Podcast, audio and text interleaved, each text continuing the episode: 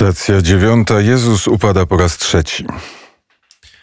Kłaniamy Ci się, Panie Jezu, i błogosławimy Tobie, żeś przez krzyż i mękę swoją e, świat odkupić raczył.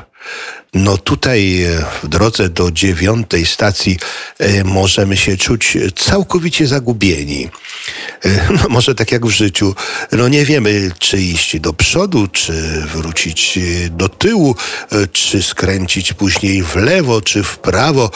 Wielu z nas sięga po mapkę, patrzy na tą krętą mapkę drogi krzyżowej i czyta, czyta i patrzy i tak naprawdę nie wie, co dalej robić, no bo być może w starożytności było jakieś no, przejście e, bardziej e, proste, e, ale dzisiaj po tych rozbudowach i po zburzeniach i nowych odbudowań tej Jerozolimy tutaj się czujemy jak w czarnej dziurze. Całkowicie nie wiemy co robić. Na szczęście słyszymy oddźwięki tryk tak, tryk tak. To ci sami panowie, którzy od dziesiątek lat przed swoimi sklepikami grają w tą grę dwoma kostkami, rzucając, patrząc na numery.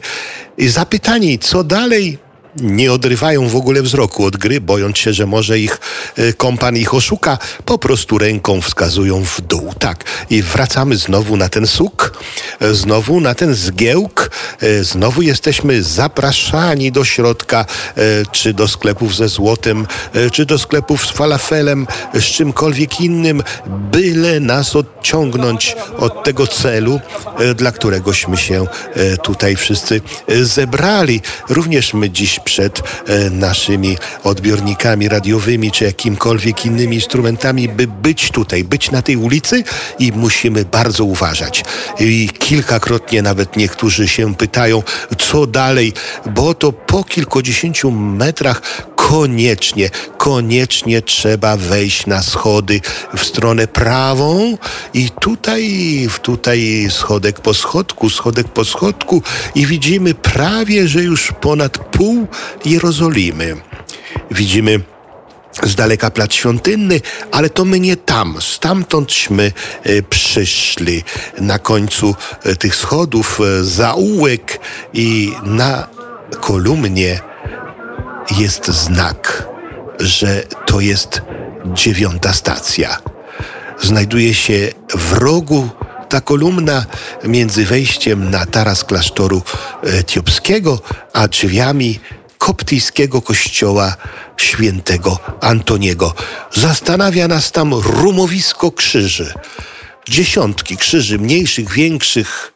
No właśnie, to tam zostawia się te wypożyczone krzyże ze stacji drugiej spod klasztoru franciszkańskiego. A już chłopaki po dwa, po trzy krzyże na plecy i te krzyże wracają znowu do drugiej stacji, by ktoś ich wypożyczył na następną drogę krzyżową, a my tutaj, w tym miejscu, gdzie jest rzymska dziewiątka, rozważamy trzeci upadek Chrystusa. I o rozważenie stacji dziewiątej Jezus upada po raz trzeci.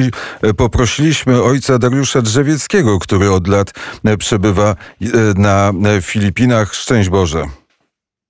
Szczęść Boże.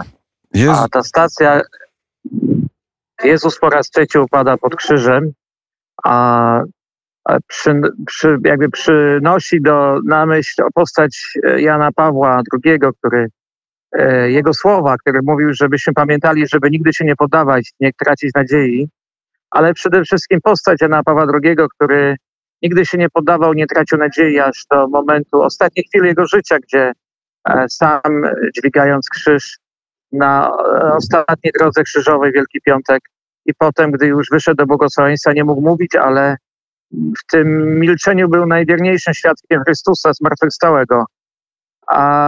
I też tutaj na Filipinach, miejscu, gdzie bardzo wiele kataklizmów ludzie doświadczają.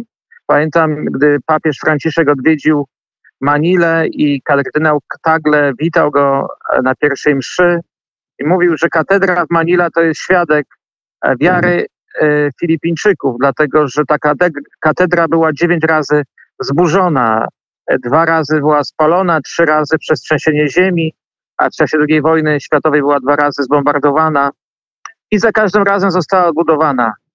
E, I to jest to, co Pan Jezus uczy nas na tej stacji, że on upada, ale przede wszystkim się podnosi. I każdego z nas on chce podnosić z grzechu, z upadków, z beznadziei e, swoją mocą. I dla mnie też ta trzecia stacja to jest zapowiedź zmartwychwstania, e, że nie ma takiego upadku dla Chrystusa, z którego on nie może nas podnieść.